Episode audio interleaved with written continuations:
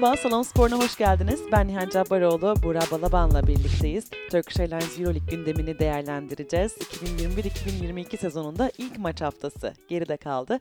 Hem Fenerbahçe ve Anadolu Efes'in mücadelelerine bakacağız. Haftanın öne çıkan maçlarını konuşacağız. Euroleague Fantasy konuşacağız. Ligimiz Salon Spor'unda kim lider, nasıl gidiyoruz bunları konuşacağız. Merhaba Buğra. Selam.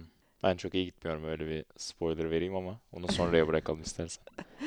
Tamam. E, Türk takımlarıyla başlayalım o zaman. Olur. Fenerbahçe Beko ile başlayalım o zaman. Fenerbahçe Beko sezonun ilk karşılaşmasında Kızıl Yıldız'ı evinde ağırladı. Tabii ki bu karşılaşmada geçen seneye göre en büyük fark seyircinin varlığıydı. Fenerbahçe zorlandı ama Kızıl Yıldız'ı yenmeyi başardı. Ben bu galibiyetin çok önemli olduğunu düşünüyorum. Çünkü e, bu kadar zorlanan ve daha oturmamış bir takım olarak bir galibiyetle başlamak çok önemli ve çok büyük bir motivasyon olacaktır bence Fenerbahçe Beko'ya. Evet, bardağın dolu ya da boş taraflarını görebileceği bir maç oldu bence Fenerbahçe Beko'nun. Ee, yani kadro kaliteleri olarak baktığımızda belki hani bu kadar yakın geçmesini yadırgayabileceğiniz bir maç olabilir bir yandan. Hani bardağın boş tarafını oradan görebilirsiniz. Kızıl Yıldız gibi ya da o seviyedeki diğer rakiplere karşı bu Fenerbahçe Beko kadrosunun daha rahat kazanması gerektiğini savunabilirsiniz. Bir ikincisi ise senin az önce söylediğin gibi yani sezonun çok başı ve henüz yeni yeni takım oturmaya başlıyorken bu rakiplere karşı hata yapmamak da önemli. Üstüne üstlük iki ana kısanız diyelim, iki ana yaratıcınız Nando De Colo ve Pierre Henry'nin bu kadar kötü şut günü yaşamışlarken, bu kadar düşük evet. verimle üretmişlerken kazanmak yine e, bardağın dolu tarafından görebileceğimiz yani bir konu. Fenerbahçe çok uzun bir süre üçlük isabeti bulamadı. E, Dejean Pierre o perdeyi araladı e, diğer oyuncular için. Yani Henry ve De Colo'dan bahsettin. De Colo zaten kendini kanıtlamış bir oyuncu. Pierre Henry geçen yıl müthiş bir performans göstermişti. Fenerbahçe'ye ben çok faydalı bir transfer olduğunu düşünmüştüm. Bugün Hı-hı. bu maçta çok iyi oynamadı diye biraz eleştiriler de yapıldığını gördüm. Ama bence biraz bütün olarak bakmak lazım Fenerbahçe Beko'ya. Yani bir kadro kuruldu, ardından koç değişti ve takımın hani oyun kurucuları henüz birbirine alışık değil. Henüz takım oturmuş değil. O yüzden biraz zamana ihtiyaç var tabii ki. Ama e, yine de Henry skor bulamasa bile iyi oynadı. Katılıyorum. Dediğin gibi biraz eleştiriye çok artık erken başlıyoruz gibime geliyor bu tüm sporlarda. Biraz belki hani jenerasyonel geçişle de alakalı, her şeyi hemen anında en iyi şekilde almaya alışmamızla da alakalı olabilir ama işte on on iki tane oyuncunun, antrenör ekibinin uyum sağlamasını beklemek biraz maalesef sabır da gerektiriyor. Yani biz şu anki iki bin yirmi bire belki çok uyan bir kelime değil sabır artık. Çok daha sabırsızız genel olarak herhangi bir konuda. E, spordaki beklentilerimiz de öyle. İşte Fenerbahçe için mesela futboldan da benzer bir örneği verebiliriz. Ligde aslında lider durumda Fenerbahçe ama hafta içi Avrupa Ligi'nde kaybettiği maçta ciddi bir yuvalanma oldu mesela içeride. Daha Ekim ayındayız, Ekim başındayız. Hani aslında evet kötü şeyler de olabilir. Normal olarak uzun bir sezon içerisinde biraz daha sanki sakin kalmak, biraz daha beklemek gerekiyor. Koç Georgevic de bunun altını çizdi. Ben salondaydım. Maç sonu basın toplantısında da "We are work in progress" dedi. Hala üzerine çalışacağımız bir yoldayız dedi. Ben sıkı çalışmaya inanıyorum dedi ve e, çalışmamız gerekiyor dedi. Hatta şakayla karışık e, bir ekleme düşünüyor musunuz sorusu geldi daha sezon başı. Georgevic de cevap olarak bugün tarih ne dedi? Ve bekledi böyle soran meslektaşıma, kusura bakmasın adını unuttum. O da bir Ekim dedi. Koç Georgevic de Türkçe cevap bir Ekim daha dur bakalım gibilerinden bir şey söyledi. Ee, sonrasında ondan bahsetti. Yani hala üzerine çalışıyoruz. Biraz daha çalışmamız gerekiyor dedi. O konuda haklı. Az önce çok düşük verimde olduğunu söylemiştim Henry ve De Colo'nun şut performansı olarak. Onun sayısını da vereyim. De Colo sekizde iki attı. Henry dokuzda iki attı. Yani on yedide dört ile geçtiler ki onların çok daha verimli olmasını bekliyoruz. Bu tabii ki süreç içerisinde koçun da ekleyeceği şeyler olacaktır. Oyuncuların da birbirine uyumuyla artacaktır muhakkak. Ama e, dediğim gibi yani beklemek gerekiyor. Biraz daha sabretmek gerekiyor Fenerbahçe için. Gudruch ve Bartel'in de olmadığını söyleyelim bu arada. Yani eklemeler de olacak kadroya. Tabii, evet. Yani Henry'nin istatistiklerine baktığımız zaman altı asist, dört rebound, beş top çalma. Yani aslında kötü istatistikler değil ve enerjisi de yerinde gibiydi. Yani hani yapmak istiyor bir şeyler. Fakat henüz daha oturmamışlığı görüyordunuz. Bence de Fenerbahçe için e, yani umut verici bir maçtı. Ya, potansiyeli evet. yüksek Fenerbahçe'nin henüz o potansiyeline erişmemişti. Evet, yani Kızıl Yıldız'da işte Davidovac yoktu, eksikler vardı. Lazic yoktu, Dobric yoktu. Evet, yani onlar da çok ekstra bir şeyler vadeden bir kadro değildi. sekiz kişiyle zaten oynayabildiler burada. E, Koç Radonjić de ona biraz sığındı diyelim maç sonunda. Ama yani Henry'den bahsetmişken, Henry'nin gerçekten ben şeyini çok beğendim. Savunmada boğdu. Yani on dört sıfırla başladı zaten Fenerbahçe ve orada dikkat ederlerse Henry'nin her pozisyonda rakibi neredeyse bozduğunu gördük. Uzunların sürekli elini kolunu soktuğunu gördük. O savunma baskısı iştahı çok önemliydi. Biraz faul problemine girdiği için de çok fazla kenarda kaldı Henry. Yani orada momentumu da düştü. O taraftan baktığımızda aslında biraz daha takımın hücum tarafında, tabii ki savunmayla da beraber momentumun değiştiren biraz De Colo'nun girmesiydi. Yani De Colo girdikten sonra biraz bir iki top kaybı yaptı, dengesi bozuldu takımın. Hani o yüzden ben Henry'den ziyade hani De Colo'nun da aklında zayıf bir maç geçirdiğini düşünüyorum ama ikisi de toparlanacaktır, ikisi de ayağa kalkacaktır. Yani iyi, derin bir kadrosu var Fenerbahçe'nin. Kuduric ve Bartel'le beraber de düşündüğümüzde o yüzden bireysel yetenekle bir şekilde zaten o playoff yarışının içinde kalacaktır Fenerbahçe. Ne kadar keyifli basketbol izletebilecek, onu Koç Georgevic'in dediği gibi o work in progress e, sürecinin, o çalışma sürecinin sonunda göreceğiz. Bir de yani Koç'u şimdiden eleştirmek de bence, yani ben sezon öncesi bölümümüzde de Koç'un kariyerine çok bayılmadığımı ifade etmiştim ama ne olursa olsun diğer koçlara kıyasla bir de geç geldi yani Georgevic, evet, baktığında. Yani ne olursa olsun takımla beraber olmasa da diğer antrenörler yaz boyunca sonuçta planlarını yapıyor olabilirlerdi. Koç Georgevic ise Koçkovic'den sonra bir anda çok geç takıma dahil oldu. O yüzden çok normal yani. Süre istemesi, zaman istemesi, bundan daha doğal bir şey olamaz. Pierre'i nasıl buldun? Pierre mükemmeldi. Yani hani yapabilecek her şeyi yaptı. Hem böyle üçlük atıyor, sonra böyle smaç vuruyor. Ee, Acayip smaçtı o yani. Evet, inanılmazdı gerçekten. Gerçekten takımın böyle bel kemiği gibiydi. Dejean Pierre birleştirici, tutkalı gibiydi. Evet, kısa yaratıcılığında sınırlı kalınca Fenerbahçe onun evet. alçak postlarından çok fazla hücum kurmaya gayret etti Georgevic. Hatta e, son çeyrekte bir seri yapıp Kızıl Yıldız'a molayı aldırdıklarında da sol dipten bir De Colo üçlüyle bitmişti galiba. Çok güzel topun döndüğü bir hücum vardı. Kenara gelirlerken Georgevic gidip Pierre'in elini sıktı. Yani yarı yolda o aynı bir şeylerin göstergesiydi zaten ki işte on üç sayıyla oynadı Dejean Pierre. O top trafiğinde de epey katkı sağladı. Savunmadaki yaptıklarının hemen yanında. Devin Booker konusunda ne düşünüyorsun? İşte o bence problem zaten. Onu daha uzun süre konuşacağız. Yani maça çok iyi girdi mesela. O dediğim baskı üzeri geçiş hücumlarıyla on dört sıfırlık seriyi yakalarken Fenerbahçe sahayı koşabiliyor olması, o atletizmi önemliydi, kıymetliydi. Ama çok fazla onu Veseli ile yan yana kullandı Saša Đorđević. Yani öyle olunca Veseli'nin de verimini biraz azaltıyorsunuz. Mesela Pierre'in alçak postlarından çok fazla çözüm üretti Fenerbahçe ama bence orada Kızıl Yıldız da savunmada kötü iş çıkardı. Yani hem Booker hem Veseli mesela servis atış çizgisine doğru biraz yüksek posta doğru çıkıyorlar. Pierre alçak posta top oluyor. Aslına baktığında ikisinin de çok ciddi bir şut tehdidi yok Veseli ve Booker'ın. Oradan birinin hemen Pierre'e yardıma gelmesi lazım. Hani orada çok iyi bir savunma rotasyonu yapmadı Kızıl Yıldız. Yarın öbür gün daha kıvrak takımlar diyelim, daha zekice takımlar e, orada başına artacaktır o ikisi beraber sahadayken. O yüzden biraz saha paylaşımı, alan paylaşımı konusunda sorun yaratıyor. Bence Veseli dinlenirken mesela hani Booker beş, yanına işte Polonara ya da ileride Bartel, belki Pierre dört numarada gibi kullanıldığında o kadar sırıtmayabilir Booker. Ama Veseli Booker beraberken, eğer rakipte de öyle çift uzun yoksa özellikle, çok şey vaat etmiyor bana açıkçası hücum tarafında özellikle.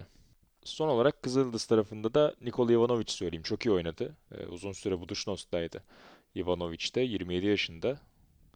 on altı sayı, altı asist. Ee, biraz eksik tabii olmasının kadronun faydası oldu sanki Ivanović'e ama sezon içerisinde onu da ayrı bir gözle izleyebiliriz. Epey verimliydi. Fenerbahçe haftaya Panathinaikos deplasmanında. Ee, değişen bir şey var, o da tabii seyirciler. ee, uzun zamandır görmüyorduk Ee, o Aka deplasmanını şimdi. Evet, yani orada bir e, kavuşma problem yaratabilir mi diye düşünüyorum. Yani takım olarak çok şey vaat etmiyor Panathinaikos. Bu hafta Monaco maçında da izledik. Monaco çok rahat kazandı Panathinaikos'a karşı. Ee, çok ciddi sorunları var şu an bence kadronun. Hatta o yüzden bir kısa baktıkları söyleniyor.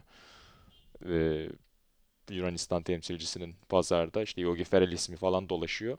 Belki onunla beraber değişikliğe gidebilirler ama e, O A K seyirci, hani orada bir heyecan olacaktır muhakkak. Bu arada seyirci demişken ülkelerinden de bahsedeyim.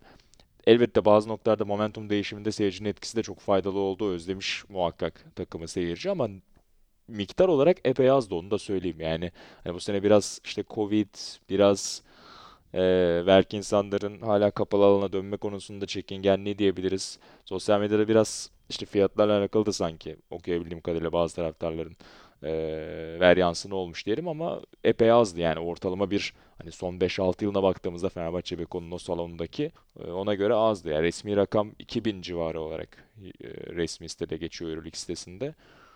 Yani üst katlar epey boştu zaten. Alt katlarda da ciddi boşluklar vardı. Umarım o da çözülür. Yani belki kulüp tarafından bir adım gelir. Belki taraftarlardan bir kampanya gelir.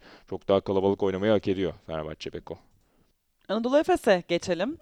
Anadolu Efes Real Madrid'le karşılaştı. Real Madrid deplasmanında seksen iki altmış dokuz yenildi. Fenerbahçe için potansiyeline ulaşmamış bir takım diyoruz ama Anadolu Efes'te takımın potansiyelini de biliyoruz. Oyuncuların kalitesini de biliyoruz. Takımın bir arada oynadığında ne kadar güçlü olduğunu da biliyoruz. Burada birçok şey eksikti Real Madrid deplasmanında. Evet, kolay bir maç değil. Geçen yılki playoff serisinden sonra tabii ki Real Madrid çok daha e, arzulu ve tutkulu e, olacaktı. Zaten orada oynanıyor, Madrid'de oynanıyor maç. Bu yüzden evet, Real Madrid'in biraz daha şansı vardı ama Anadolu Efes'ten de bu kadar e, tatsız bir başlangıç beklemiyorduk açıkçası. Ben beklemiyordum yani. Ben bu kadar belki değil ama bir nebze düşük viteste bir başlangıç bekliyordum ya açıkçası. Çünkü hani biraz konuşmuştuk da şampiyonluğun ardından biraz bir rahatlamıştık.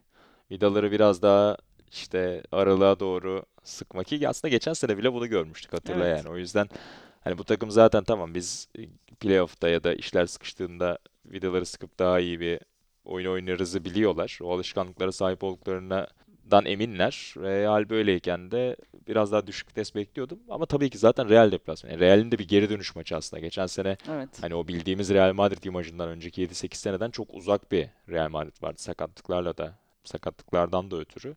O yüzden onlar için de bu sezon farklı olacak mesajını son şampiyona karşı vermek için çok motive girdiklerini söylemek lazım. O yüzden ben çok çok büyük bir problem görmedim. Şöyle bir problem gördüm ama hani sezonun geneli olarak görmedim diyorum. Onun dışında biraz işte Moerman'ın, Mitz için epey zamana ihtiyacı oldukları görülüyor sanki. Fiziken yani hiç hazır gelmemişler belli ki. Ee, Singleton'ı keza sayabiliriz. O da yeni sezonlara yavaş girmeyi seven bir oyuncudur. Ee, bakalım onlar ne zaman toparlanacak göreceğiz. Zor da bir fikstürle başlıyor zira. Yani sadece bu maç değil. İşte C S K A var, Milano var önümüzdeki birkaç hafta evet. içerisinde. Ee, oralarda bir alarm çalabilir. Hani Efes'in uyandırma servisi erken gelebilir. Evet, yani yine de hani üst üste üç yenilgiyle başlamak da hoş bir şey olmaz tabii ki EuroLeague sezonuna. Bu yüzden bir şekilde o motivasyonu yaratmaları lazım. Ergin Ataman bir yolunu bulacaktır bence. Efes'in yeni transferinden bahsedelim. Filip Petrushev on altı dakika sahada kaldı. on yedi sayı. Ne düşünüyorsun? Ben epey beğendim ya Petrushev'i. Biraz daha tabii kısara alıştıkça bazı noktalarda daha da keskin olacaktır. Ee, burada örneğin çok fazla maç özelinde devrildiğini gördük ikili oyunlarda. Çok fazla dışarı çıkmadığını gördük ki o özelliği de var. Yayın gerisinden şut kullanabilecek yetisi de var ama bu maçta hiç denemedi mesela. Onları da göreceğiz sezon içerisinde ama devrildiği noktalarda da ya da çembere yakın sırt dönük aldığı noktalarda da iyi bir bitirici olabileceğini gördük ki dediğim gibi sadece on altı dakikada üretti on yedi sayıyla, sekizde altıyla. Ben epey beğendim. Larkin'le beraber e, olumlu tarafta yazabileceğimiz e, iki majör faktördü zaten. O ikisi dışında çok fazla umut veren bir parça görmedik zaten Efes'te.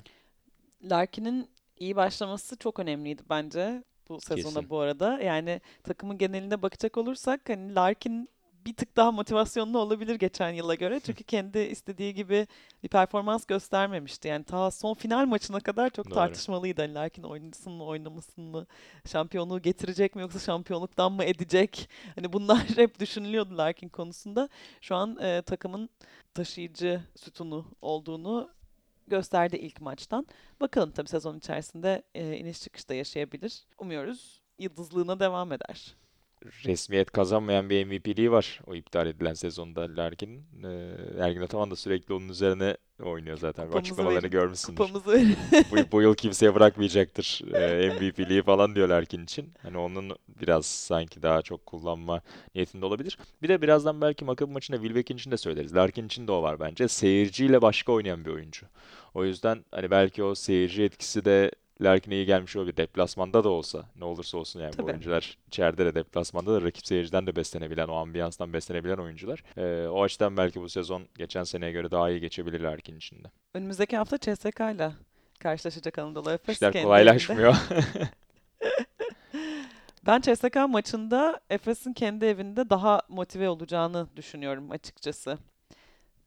Yani bu Real Madrid deplasmanına göre bence içerideki C S K A maçı Anadolu Efes'e daha yakın. Anadolu Efes galibiyetine daha yakın demek istedim yani. Muhakkak. Ee, yani Real deplasmanına göre tabii bir adım önde olabilir Efes'in kazanma şansı. Ama çok kolay olmayacağını da düşünüyorum. C S K A Milano'ya kaybetti ilk hafta. Ee, seksen dört yetmiş dört kazandı Milano ki ikinci yarıda bir seri yapıp geri geldiler. C S K A tarafında... İşin tuhafı hani yeri gelmişken o maçı da ve C S K A'da konuşalım istersen. Milutinov geçen sezonun çok büyük bir kısmını sakat geçirdikten sonra bu sezon büyük bir beklenti vardı ondan. Henüz ilk çeyrekte sakatlandı ve görünen o ki bir aya yakın olmayacakmış. Hani geçen sene kadar kötü değil ama birkaç ay sürmeyecek belki ama bir ayda evet. e, çok üzücü tabii ki yani sadece iki üç dakika parkede kalabildi. Sonrasında e, destekle çıktı yani kenara çok basamıyordu da bileğinin üzerine. O çok büyük bir soğuk duş oldu tabii C S K A için. Öte yandan C S K A'nın maçta kalmaya çalıştığı anlarda Alexey Shved'in kaçırdığı bir turnike falan var. Bomboş ya onu görebilen eğer geri sarıp izleyebilecek izleyicimiz varsa tamamını izlemeyen açıp bakabilir. Yani İtudis için de herhalde kabuslarına girebilir o, o pozisyon. Bakalım onlar da da tam parçaları nasıl beraber kullanacağını yeni yeni keşfediyor gibi geldi bana Milano'ya karşı izlerken C S K A'yı. Tabii ki Milano'da salon ambiyansı da iyiydi. Melli'nin geri dönüşü çok iyi oynadığı maçı. Hani evet. Birçok faktör var. Ama ne olursa olsun son bir iki senede Efes-C S K A maçları hep bir hikayeli oldu. Yani hep karşılıklı koçların atışmaları oldu, sözleri oldu. Final Four'da yarı finalde oynadılar. Normal sezonda geçen yıl deplasmanda C S K A otuz beş attı, Efes burada otuz attı. Hani evet. Hep böyle bir mesajlar da vardı. O yüzden koçların muhakkak ayrı bir motivasyonu olacaktır bu maça. Bakalım oyuncular ne kadar ayak uyduracak onu göreceğiz. Bir de Efes taraftarına da şimdi burada bir şey düşecek. Yani şampiyon nasıl karşılanacak önemli. Doğru. Yani hatırla iki sene önce hakikaten ciddi bir ambiyans vardı salonda. Yani on bini aşkın izleyiciyi neredeyse her maç görüyorduk. Birçok maç sold out oluyordu. Tabii ki yüzde elli kapasite var. Öyle bir şey olmayacağı bariz ama en azından hani bir altı bin yedi bin izleyici olursa e, sanki şampiyona yakışan bir selamlama da olur. Evet. Bakalım göreceğiz Erdem Spor Salonu'nu nasıl bir atmosfer bizi bekleyecek. Tabii ki çok yardımcı olacak Anadolu Efes'e. Bu haftanın öne çıkan diğer maçlarından biri Maccabi Bayern maçıydı. Çok çekişmeli bir karşılaşma oldu. Evet yani verim olarak belki ya da işte basketbol kalitesi olarak çok çok yukarıda değildi ama ben iki takım da hem merak ediyordum ne durumda başlayacaklarını hem de dediğin gibi yakında geçince seyir zevki olarak da son çeyrek keyifliydi. Bir de yani seyir zevki demişken Menora Mivtaç'ın Arena'nın ve seyircinin o ateşi gerçekten çok ayrı ya. Yani Maccabi taraftar zaten Avrupa'da da e, çok kendine ayrı bir yer edilmiş bir taraftar grubu. Orada da gördük müthiş bir ambiyans yarattılar. Dalga dalga hakikaten takımı taşıdılar. İlginç de bir hikaye oldu yani. Maccabi çok iyi başladı. Bayağı böyle yüzde altmışla falan üçlük atıyorlardı ilk on beş dakika. otuz yedi yirmi öne geçtiler Bayern'e karşı. Sonrasında Bayern seri yaptı ilk yarının sonlarında ve üçüncü çeyrekte öne geçmeyi başardılar. O işte ikinci çeyrek ortasından başlayan seri böyle yirmi sekiz beşe falan ulaştı. Switch yapmaya başladılar savunmada ve bir anda Maccabi durdu. Yani ne olacağını sanki ilk defa adam değişme savunması yapılıyormuş gibi karşılarında şaşkına uğradılar. Orada Bayern öne geçti. Akabinde son çeyrekte tekrar Maccabi geri döndü ve zar zor da olsa bir şekilde kazandılar. Wilbekin yani epey üretken oynadı ama işte yirmi sekiz sayı, işte üç asist baktığında müthiş bir karne gibi görünüyor ama bazı noktalarda da özellikle o Bayern'in geri dönüşünde hiç çözüm üretemediğini gördük. Yani onun yanındaki yaratıcıyı nasıl bulacaklar o bir problem. Kenan Evans'ı biraz kullandılar. Ondan çok bir verim gelmedi. Yani Maccabi iki üç sezon önce çok iyi oynarken İşte orada Dorsey'nin, Elijah Bryant'ın ciddi sorumluluk aldığını görüyorduk. Pota altında da işte Tariq Blay'in ve orada Quincy Hayes'in çok iyi bir savunma katkısı verdiğini görüyorduk. O kadar iyi bir kabuk yok bence şu an Wilbekin'in etrafında. O yüzden hani iç sahada bu tür parlamaları olsa da işte on birde iki attığı maçlarda göreceğiz yine Wilbekin'in. O yüzden biraz soru işareti geliyor bana Maccabi'nin ilk maçı itibariyle gösterdikleri. Sadece Yivta Ziv'i ben çok beğendim. Yani oyun zekası olarak hücumda arkadaşlarına da sürekli bir şeyler anlatmaya çalışıyordu. Çok uzun süreler almadı. Sadece on bir dakika oynadı. Sadece iki sayı attı belki Ziv ama e, birçok farklı takımda oynamıştı o da İsrail Ligi'nde şu ana kadar. Büyük sahneye bu yaşında geliyor. Merakla izleyeceğim onu. Oyun zekasını beğendim işin ucun tarafında. Senin de favori oyuncun Maccabi'de biliyorsun, Derek Williams. O da biraz bir şeyler yakmaya çalıştı ama savunmada problem yarattığı da oldu doğrusu. Barcelona Alba Berlin'i hmm. yıktı geçti. Yani ilk çeyrekten itibaren gerçekten hani maç herhangi bir çekişme e, göremedik. Sertaç on dört dakika oynadı. sekiz sayı, iki reboundla. E, tabii maç çok çekişmeli değildi. Bu yüzden hani böyle çok ekstra yeteneklere ihtiyaç duymadı Barcelona. O yüzden Doğru. takım özellikle üçüncü çeyreğin ardından çok düşük viteste devam etti zaten. O yüzden e, çok doğru bir maç değil Sertaç'ı veya Barcelona'nın tüm e, ekibini yorumlamak için ama Mirotic takımı sırtlayan oyunculardan biriydi. yirmi iki sayı. E, ligde de iyi girdi zaten. Bu sezon Mirotic formda başladı. Bakalım o çizgi ne kadar devam edecek. Sadece on yedi dakika parkede kaldığını da söyleyelim. Senin dediğin gibi yani maç erken kopunca çok fazla rotasyon yaptı Şaras. Olympiakos keza çok rahat kazandı yetmiş beş elli ile. Benim onlardan beklentim nebze yüksekti. Bu sezon öyle de başladılar Baskonya'ya karşı. Azvel Jalgiris'i yendi. E, düşme potasındaki çekişmeli mücadelede. Yani çok da çekişmeli olmadı ama e, seksen sekiz yetmiş altı ile güldü Asfel. Zenit Kazan'ı deplasmanda yendi ki deplasmana kazanan tek takım. Onu da söyleyelim. Yine biraz seyirci etkisi olarak görebiliriz onu. E, yetmiş altmış dokuzda güç bela kazandılar. Bir de Monaco. Ya ben Monaco'yu beğendim bu arada. Monaco Panathinaikos'u yetmiş beş altmış üç yendi. Evet Panathinaikos kötüydü belki biraz. Onun da etkisi olmuş olabilir ama Monaco'da işte Mike James zaten gözler ondaydı. Kenarda Sherlockler izliyordu. Formula bir yıldızı. O da Monaco'lu. Danilo Andjušić çok iyi oynadı ki zaten hazırlık döneminde de yine izlemiştik Andjušic'i. Orada da bir şeyler vaat etmişti. on yedi sayı attı sadece on dört dakikada. Dante Hall sadece dokuz buçuk dakika oynadı ama sezon için çok şey vaat etti bence Monaco'da. dokuz dakikaya on sayı, beş rebound, iki blok sığdırdı. Pota altında çok ciddi bir güç olacak gibi görünüyor sezon içerisinde de. Monaco'yu sürpriz ekiplere yazıyor muyuz o zaman? Ha, ben playoff yarışında olacağını düşünüyorum Monaco'nun. İşte sezon önce şöyle bir tahmin de yazdım Twitter'a. dokuzuncu yazmıştım galiba Monaco'yu. Ben o yarış içerisinde tutacağını düşünüyorum Mike James'in ve etrafını. Ya yani onun liderliği kabullenilmiş. Hani biraz birkaç sezon önceki Milano sezonu gibi Messi'nin öncesi. Yani onun etrafında bir şeyler üretmeye çalışan bir takım olacak. Bir de yani kulübe de çok fazla bir figür Mike James. Hani Monaco'nun ilk Euroleague sezonu, görece küçük bir sezon, şey salon, maç sonu röportajında da şey demiş ya, ben de uğraşılması en kolay oyuncu değilim. Bazen çok şikayet ediyorum ama elinden geleni yapıyor kulüp demiş. Ee, hani onun li- liderliğini sadece takım arkadaşları değil, kulüp yöneticiler falan da benimsemiş durumda belli ki. Kabullenmiş durumdalar zaten, onu getiriyorsan oraya. Bunu yapmaya mecbursun. Bakalım. En verimli olacağı düzen yani Mike James'in bence tabii. Hiçbir sıkıntı yok burada. Yani Monaco'da Mike James de keyifle. Zaten daha iyi bir senaryo ne olacaktı yani Mike James'siz Monaco ne yapacaktı. O yüzden iki taraf için de bence faydalı bir ilişki gibi görünüyor şu anda. O zaman biraz Fantasy Challenge'a geçelim. Evet. Ligimiz salon sporunda e, yüzün üzerinde katılımcı var bu arada. Evet, hoş geldiniz. Herkes Hepiniz. Hoş geldi. Kulübümüze.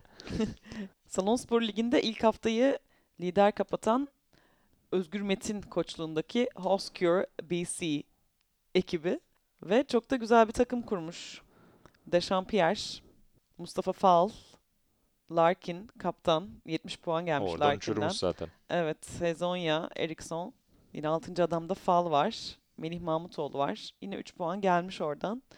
Zosman'dan ben de umutluydum. Zosman'dan ben de umutluydum ama istediğim katkı gelmedi. Ya bence için iyi bir seçim bence de. Zosman fena değil. O hem Mustafa hem Mustafa Fal'dan epey bir katkı almış. Bir de ben şimdi bu yeni sisteme çok alışık değilim. O yüzden daha yeni öğrenme aşamasındayım birazcık bu oyunu biz, o yüzden. Şey Larkin gibi biz de Nisan'da konuşun bunu diyorsun. Ben yetmişinci baldım şu anda yani. Ligin alt yarısındayım ama bakalım toparlamaya çalışacağım. Bir de bilmeyenler olabilir dediğin gibi sistem değiştiği için. Yani diziliş falan değiştirebiliyorsunuz kıymetli dinleyenler. Yani iki iki bir şeklinde dizmek zorunda değilsiniz. Mesela üç bir bir gibi dizip dördüncü gardınızı da altıncı oyuncu olarak kullanıp dört gardınızdan da tam puan alabiliyorsunuz. O yüzden hani ya da ben forvetlere yatırım yapacağım derseniz hani öyle bir sistem değişikliği yapabiliyorsunuz sol taraftaki panelden. Ben biraz geç fark ettim bunu. İlk maçlar bittikten sonra fark ettim. Sizin de aklınızda olsun. Öyle bir değişiklik yapabilirsiniz. Sezonlar şey maç haftası arasında. Ben de otuz altıncı bitirmişim ilk haftayı. Yine fena değil seninki. Burada çok komik takımlar var isim olarak. Onlara bir takdir mi edeceksin? Takdir edeceğim. Mesela Hakan Sallam, e, Rasim Öztekin ve Ferhan Şensoy isimli iki takım var. İki rahmetliyi almış. Yine çok güldüğüm Umur Diyar'ın Ersin Dağlı isimli takımı. Önemli figürdü. Ben de liderimiz Özgür Metin'in diğer takımının kadrosuna çok güldüm. Old Fener diye bir eski Fener diye takım kurmuş. Hakikaten bütün eski takımı toplamış. Datome, Melli, Solukas, Gudruch, Veseli. Yani bir nostalji yaşatmış e, parkede. Ona da epey güldüm. Ama koç da Ergin Ataman. Yani orada da bir hani Fenerbahçe taraftarını rahatsız edebilecek bir seçim yapmış. Özgür Metin neyse lider olduğu için lider haklıdır diyelim o yüzden. Çok ekstra bir şeyimiz yok. Önerim var mı? Birer de oyuncu önerelim kapatalım o zaman. Ben başlayayım. Kaselakis olabilir. Yani o fiyattan beş civarında, beş buçuk civarındaydı Kaselakis. Hani yedekte zaten çok fazla ucuz e, katkı beklemediğimiz oyuncu tutmak zorunda kalabiliyoruz krediler düşük olduğu için. Orada Kaselakis'i değerlendirebilirsiniz eğer almadıysanız. Ya ben önümüzdeki hafta almayı düşüneceğim isimlerden birisi Luke Sigma. Gerçi pahalıydı birazcık. Ama belli ki hala onun verimli olacağı bir takım var. Alba'da Alba başka Berlin'de. Verim verecek çok fazla oyuncu olmadığı için mecburen her şeyi yapmak zorunda kalıyor. Bir yüzden de onların uzunları sakat. Sigma'yı beş numara olarak da kullanıp hani onun sürekli top çevirdiği bir sisteme de mecbur kalabiliyorlar. Hani Barcelona'ya karşı gördük. Galibiyet anlamına gelmeyebilir bu ama fantazide ama puan getirecektir. Evet o zaman ben de Sigma'yı öneriyorum. Peki. O zaman veda vakti geldi. Veda vakti geldi. Sorularınızı bize yazabilirsiniz sosyal medyadan. Twitter, Nihan Cab ve Buğra Balaban alt, alt çizgi, çizgi. hesapları. Aynı zamanda yine Instagram'dan da bize ulaşıp soru gönderebilirsiniz. Onları da sezon boyu konuşmaya gayret gösteririz. Aynen öyle. Bir de bir ödül önerebilirsiniz. Yani sezon sonunda kazanana nasıl bir ödül verelim? Ama bir sponsorumuz yok. Hani o yüzden çok maliyetli bir ödül düşünmezseniz hepimiz için çok faydalı olacaktır. En güzel ödül sponsor bulmaktır. Ödülü biz istiyoruz. Neyse evet cıvıttık. Devam edelim. O zaman e, haftaya görüşmek üzere. Hoşça kalın. Hoşça kalın.